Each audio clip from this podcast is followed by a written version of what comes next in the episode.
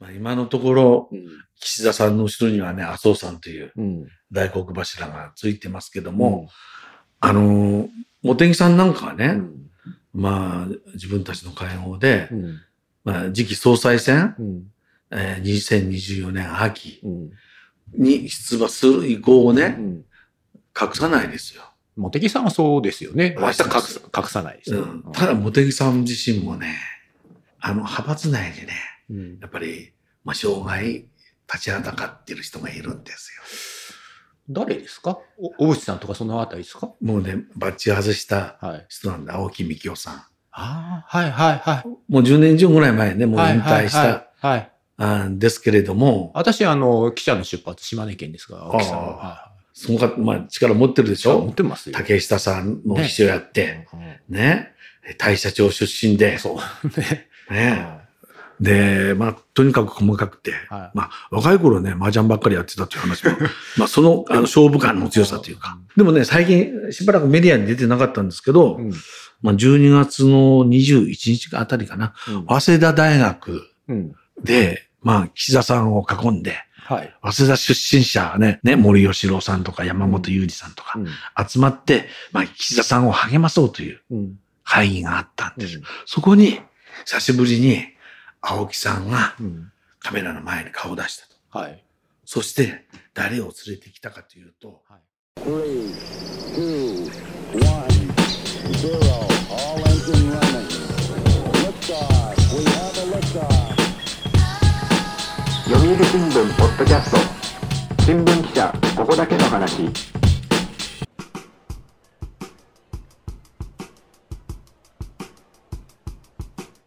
読売新聞ポッドキャスト新聞記者ここだけの話。この番組は読売新聞の中の人をゲストに迎えてニュースな話題をお届けするポッドキャスト番組です。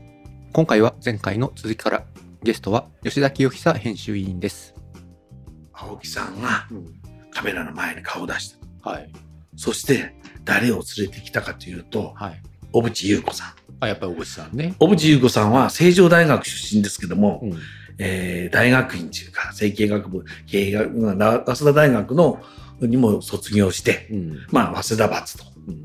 お父さんは、小渕恵三さん、うん雄弁会、うん青木さん雄弁会、森さん雄弁会、うん先ほど言いました山本裕二さんも雄弁会と。まあ、そのつながりで、まあ、雄弁会じゃなかったんですけど、岸田さんを応援しようと。うん。で、これね、まあ、久しぶりに出てきた青木さんのメッセージは、うん。次の、えー今のお平成権、うんまあ、門野と言われているうんところの領袖後継ぎ、小渕優子ですよと。まあそういうことですよね。そういうメッセージをね、このタイミングで出してきたんですよ。うん。まあお父さんもだって派閥をね、そうそう率いてたわけですからね。まあ、まあ、ちょっと脱線していいですか、はいはい私ね、まあ、小渕恵三さうんん。ね担当してて、はい。あの株上げろって株上げようとね、株上げてた人えですね。ー毎日、まあ、野中さんとかいろいろ回ったんですけど、うん。まあ、水曜日の夜は、うん。小渕恵三さんの、うん。えーところ家にね、まあ、夜回り行ってて、うん。まあ、そこでね、えー待ってると、若いお嬢さんがうん。お茶持ってくるんですよ。はい。ペットボトルのお茶。うん。2本。うん。え僕が、え、日本もいりません？1本でいいっつったらね、何言ってるの？運転手さんのよとか言って。まあ、それぐらい心配りのは、それが、うんあの、小渕優子。うん。でも、小渕、まあ、優子さんの方ですけども、えまあね、閣僚になっても、結局、その過去のね、そうそうそう。ドリルのええ件でこう言われて、こう、あの時の対応間違違ってましたね。ですよね。えうん私ね、あれが、小渕さんのあの問題が発覚直後、直前かな？あたりに、小渕優子さんと、ちょっと会合する予定があったんですけど、うん。まあ、キャンセルになりました。うん。あの時ね、一度、うん。すいませんでしたと、うん。あの、議員辞職うん。するぐらいのうん。潔さというかね、うん。態度を退いた方がね、うん。良かったですよ。うん。だからどうしてもあれが出てくるからそう。なかなかねその総理にっていうことにはならないだろうなとは思いますけどもね。まあ、人前でね、うん。喋る機会が減っちゃって、うん。だから、こう、機運がねう、ん。ないところを、うん。まあ、そこら辺どうするかですよね。まあ、その永田町のね、コミュニティだったら、まあ、もういいよっていうふうになるのかもしれないですけども、総理大臣っていうとね、こと国民相手にするわけですから、ね。まあ、なかなかねっていう。まあ、ただ本人自身はね、ものすごく気配りがあって、うん。えー政策も勉強しね、うん。やってるんですけどもね、まあ、昔のあの時の対応の間違いがうん。いまだに響いていますね。あ何の話してました？要するに次の、次の総理はね、そうそうそう。河野さんなんか、まあね、人気といったら、まあ、河野さんの方が、国民的な人気はやっぱり、まあ、あるんですかね、なんとなくね。まあ、河野さんもね、うん。だから、まあ、遠くから見るとうんよく見えるんですけども、はい、例えば、富士山みたいなもん富士ですね。山でね、外務省の記者会見でね、ノーコメント、ノーコメントと、うんね、次の方どうぞとか言って、うんまあ、木で花をくくった上から目線の記者会見ありましたよね。うんうんあれがね、やっぱり、尾を引いてる部分がありますよね。あその柔らかさ、まあ、河野さんっていうのはやっぱりエリート、これもエリートですからね。まあね。うんそうですね。えー。ちょっと上から目線のところがあるんですけど、まあ、なんて言ったら河野系ですもんね、そう。あの人はね。でところが、まあ、ひ一つね、政策を受け持つと、まあ、発信力、うん。馬力がありますからね。うん。ただこれがね、いわゆる村社会、自民党と村社会うん。からすれば、何をしでかすかわからないといううん。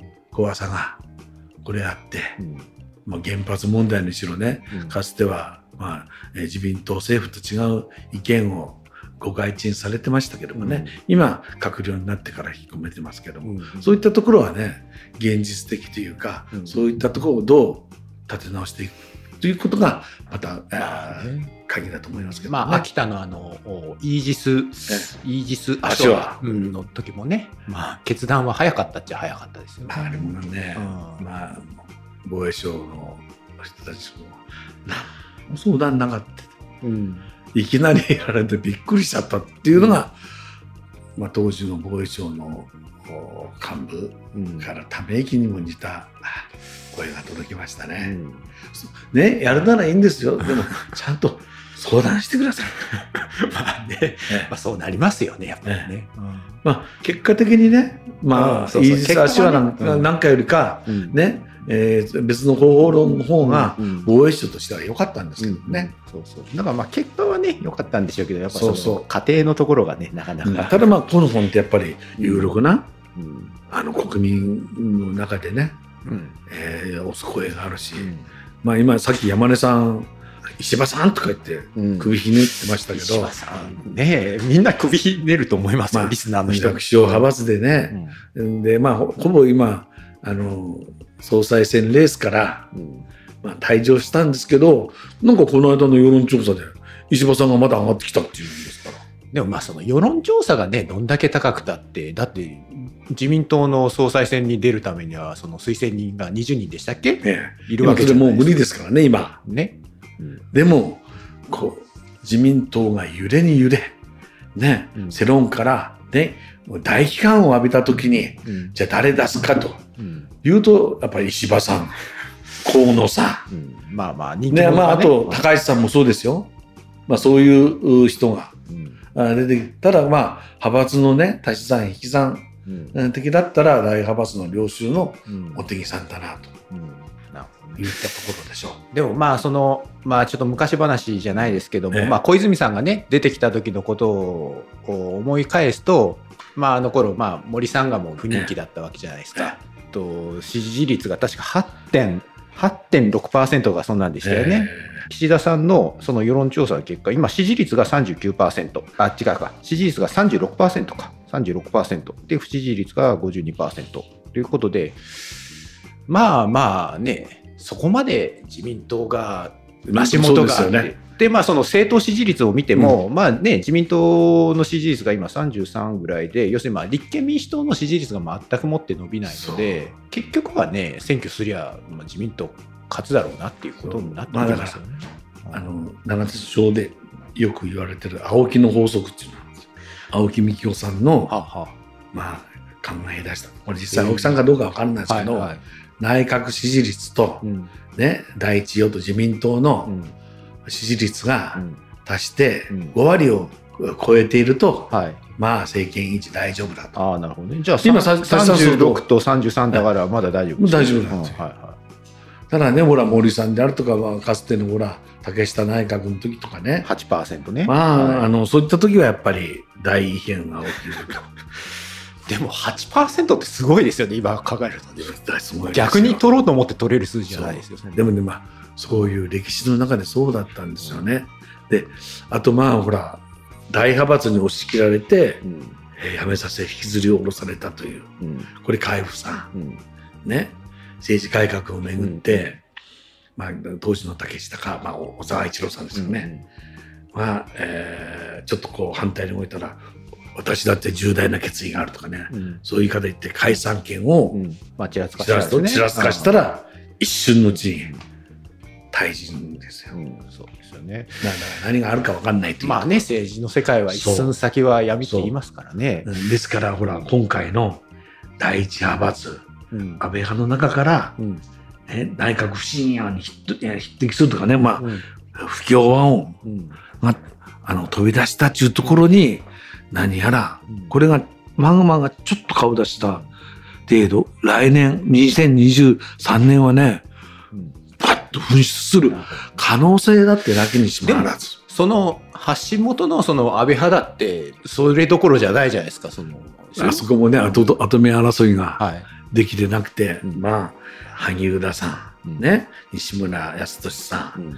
で松野さん、うん最初こう塩塩野屋さんで持ってか、まああっさり森さんあたりに蹴られて、まあ、そういう後目争いあるんですけどもそれをこう睨み合って一つにまとまるエネルギーさえないないような気がしてて、うん。まあそこら辺がまあこれねうん。安倍さんがうん人を育てなかったというかうん。そういった責任があると、うん。えー自民党の職員がねうん。言ってましたよねやっぱり人を育てなきゃうん。でだから今だから派閥の領収書を決めるうん。エネルギーさえうん。ないんだけども岸田さんをね後ろから叩こうという、うん。まあマグマは残ってるという、なるほど。まあ確かにそのまあこれもまあ聞いた話ですけども昔のね派閥って比較的そのまあ2番手3番手まあ人を育ててたみたいなところがあってナンバー2を育てるとやっぱ自分の身をね危うくするからってんでなかなかこうそういう人を育てないっていう話は聞いたことありますけどどうですか、まあ昔と違ってね、お金集金能力もないしうん。で人間と人間ねあの昔竹下がなんかは一致結束墓弁当と。うん。ね、自民党本部で はい。ね、まあ本部か。うん。とあの自分のとこの事務所でね、うん。えー一緒に箱弁当ねうん。取ってはい。で結束力結束力を高めると、うん。まあそういったあの絆の強さっていうのがあったんですけど、うん。まあだんだんだんだんまあ我々もね会社組織もそうでしょうけどうん。絆がね急になんかこうすごいこうあそうでしょ？なんか今あサークルみたいになってきちゃったんですよ。あああサークル。うん。ね。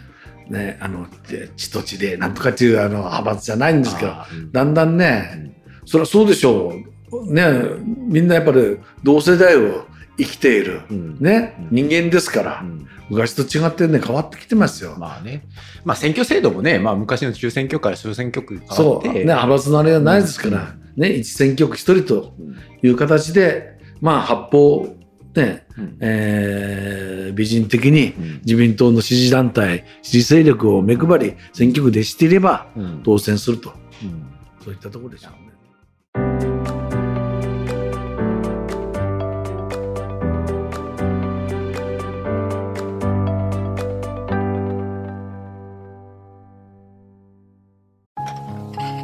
老後は火星かな。どうしたのお父さん？いや今日の新聞。人口爆発広がる移住先。私だったらハワイかな。無難だな。新聞がある。話題がある。お試し読売新聞。ネットで簡単。まずは無料で。と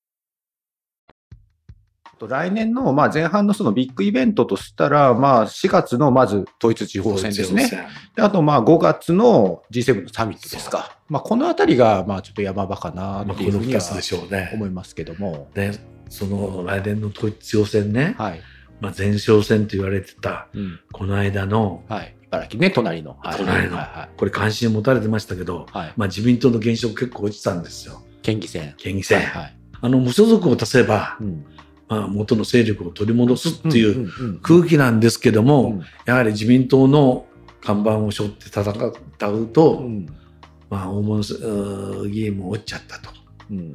だからこれね、統一教会のね、でもどうなんですか？なんかこうええ。自民党うまいこと何かあの新陳代謝を 図ったぐらいの感じで僕は見てたんですけども。だからまあ、結果としてそうなんでしょうけど、やっぱりこう、それをね、うんまあ、横目で見ていうるん。全国の、うん。えー自民党の公認を得て出ようとしていうるん。中央議員は少し構えちゃそうですか？やっぱりねでも立憲民主党はその変わんないわけですよね。う。そう。だからそういうだからまあ、ね。野党がね、分断化されてねう、ん。同じ連合の支持母体であうん。る立憲民主党、うん。国民民主党、うんこれがね、まあ、また先状態。これ、自民党、ほら、ね、連合を含めてね。まあで確かにね、麻生さんとかが連合に宗派を送ってますこの間、だから12月の初めにう、ん。ね、あの、一部報道でね、自民党とね、うん。国民民主党が連立、あ三角へとはい、ね、えー、玉木さん、うん。玉木代表ね、立憲、ああ国民民主党のね。はいはい。入閣、うん。そういう情報道がね、うん。流れましたよ。まあ、すぐさまね、玉木さん自身もね、岸田さんもお否定しましたけども、うん。野党の首脳級うん。に聞いたんですけどもね、水面下で連立の話は確かにあったと。うん。ただ、うん。生煮え段階で自民党内の反岸田陣営がリークしましたと。うん。まあ、潰すためにと。ね。そういったところ、あー潰されたと。うん言ってますよ。ででもね、実態はね、2022年度のうん予算、本予算も、まあ補正予算も、うん全部国民民主は賛成してるんですよ。もうね、予算に賛成するってことは与党ってことですよね。そう普通に考えると。はいそう。だから、立憲民主の幹部なんか、うん野党のふりしてるだけだと。うんさっさと与党行ってくださいと。うんということを言ってますけども、とはいえとはいえね、連合がまた先状態になるわけですよ。だからやっぱり自民党の分断策、うん。これまあ茂木さんとか麻生さんが仕掛け人と言ってますけども、なかなか構想して、えー立憲民主、まあ国民民主はもうそういうことなんですが、立憲民主は追い風に乗らないでいると。うん、でもまあそうやってこう聞くともう日本のその、まあ、いわゆるまあ主要政党がまあほとんどなんかもう保守系の政党になってるような感じがしますよね。そうね。で、その自民党に飽き足らない保守系無所属の塊が参政党に行って、参政党はこの間107参院選で176万票集めたわけですよ。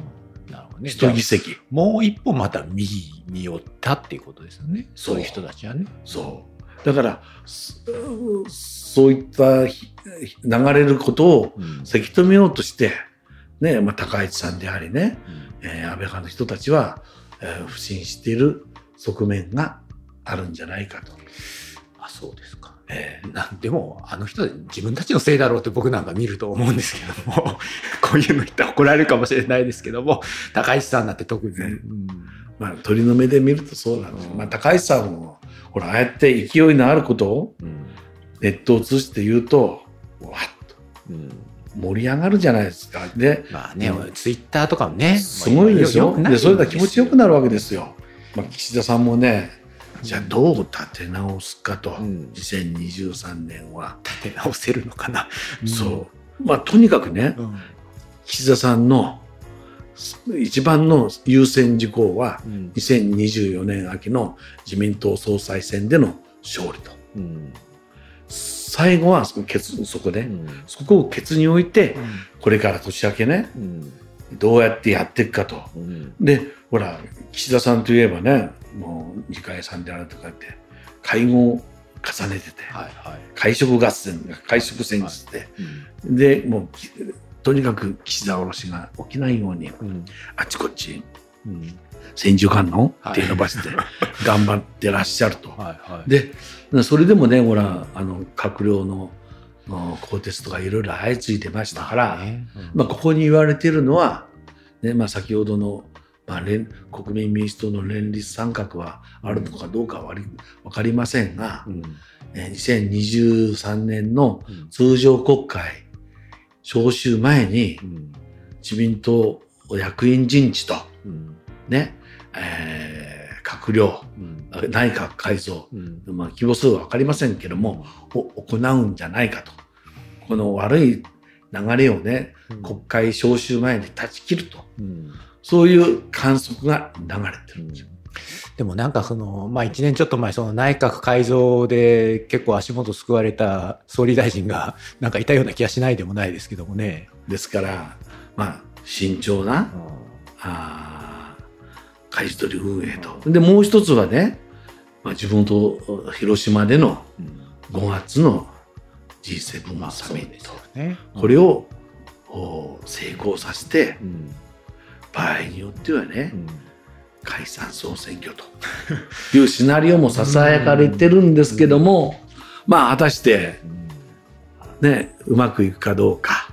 まあ選挙はなかなか難しいんじゃないんですかね。うん。だからこの悪い流れを断ち切る。うん。ですから、まあ参院選終わった後、まあこれから次のね、えー国政選挙はね、えー衆院選の任期満了だったか25年まで、うん。まあ3年ね。三三黄金の黄3金の3年とうん。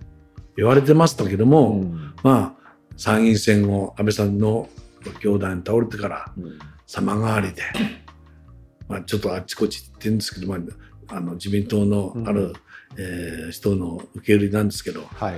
残酷戦術の3年間と。残酷。とにかく玉よけ、はい。えー頑張るしかないと残酷に困ってと、うん。まあ、統一教会の問題等々うん。耐えて耐えて岸田さんはうん。やっていくしかないと。うん。なそそれでまああの少し空気を変えるためにうん内閣改造とかね、うん役員人事とか、うん今ねほら内閣改造この間まあ国会閉幕しましたけども、うんえー政務三役とかにいろいろとまあ次のターゲットになりそうな人いるじゃないですか。まあ杉田さんですね。ねズバリ。ね。うんまあそそれをやっぱり更迭するあの更迭しなくてうんさらっと変えるとかね。でもその、まあこれもね、僕思うんですけども、どう考えても杉田さん問題ですよ。問題ですよね。もう辞めさせりゃいいのになんであかばうんだろうっていうのは。だからこう次は次この連鎖うん要するに辞任ドミノがうんやっぱ怖いんです。でもね、うんここはやっぱりね、岸田さんはね、毅然としたことがない。本本来ならもう、ね、全部一緒にポッと更迭。うんあの答弁見りゃわかるじゃないですかう。んでかつ、ね、言い訳と。うんもうとてもじゃないけど務まらないんですよ。本来はね、もう少し世論がもっと声高になるのかと思ってましたけど、まあ、ここ10年ぐらいね、うん日本の国民はね、怒怒りませんね。そうね。だからこれは僕もね、その、まあ不思議というか、まあ疑問に感じるんですけども。まあ、だから不満とかふ、あれとかね、期待してなくて、うんまあ、しゃあないなと。まあそんな感じですよね。そういう空気な感。んかね、国全体に元気がない感じはしますよそね。う。まあ、気がつけばね、かつてね、高度成長からね、うん Japan as Number One とうん言われた我が日本がね、GDP がね、30年近くうん伸び悩みね、いつの間にか安い国にうんなってしまったと。うんまあ、守りに入り、新しいことができないと。うん。そういう、まあ、国民性になってしまったのかなと。うん。まあ、僕なんか残念ですよね。そうそう。だから、まあ、その防衛費の問題に関しても、まあいいですよ、まあ、守るっていうのは、別に悪くはないんですけども、そもそもその守るべき国がですね、守る前になくなってしまったら、何の意味もないだろうっていう。ね。うん。だから、ここはね、岸田さんはね、この防衛費の問題について、なぜ必要なのかね、うん。もう少し、あの、2%という数字だけ言ってね、うん。説明がね、うん。足りなすぎるというか、だって防衛費だってこう年々上げていくってことじゃないですかね。というと、まあ、今回は1兆円、まあまあ足りませんでした。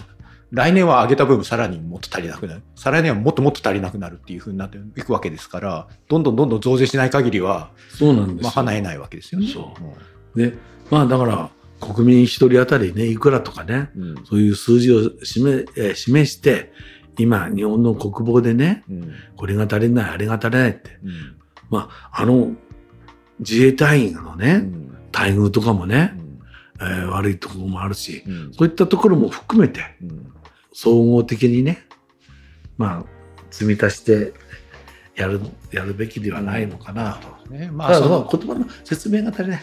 うん。あのいわゆる防衛力だけでなくてね、うん。まあ、外交的なうん。努力もやんないと。うん。特に中国うん。ですよね、えー習主席と、まあ、あーとの会話コミュニケーションはきちっとやっとかなきゃなんないと、うん。アメリカ政府は少しあのいわゆる、えーコミュニケーション取り始めてきましたよね、うん。まあ、日本もそれに応じて、まあえー外務省とかが、えー動き始めているかと思いますけどうん。うん。ね。まあね、アメリカはもうプラグマティックな国ですからね、そ当然その辺はね、ここはまあ現実的にやっていくってことなんでしょうね。で、え そのまあ来年の話がまあ途中になってしまったんですけど、あーまあその統一地方選、えーとか、あのまあ G7 を、まあ、岸田さんは乗り越えることができるのか、乗り切ることができるのかっていうところなんですけどもね、どうなんですか？そこわかんないですよね。ちょっと昨日今日のね、あの、わかんまあ内閣不信案という。んんもう本当ね、毎日なんかありまあますもん、ただね、今回の配信はここまでです。続きは次回配信します。読売新聞ポッドキャスト新聞記者ここだけの話。この番組ではリスナーの方からのお便りをいつでも大募集しています。お便りは概要欄にあるメッセージフォームのリンクからお寄せください。ツイッターでもハッシュタグ記者ここばなをつけて番組の感想をつぶやいてください。今回も最後までお聞きいただきありがとうございました。次回の配信でもお会いできたら嬉しいです。ナビゲーターは読売新聞の山根でした。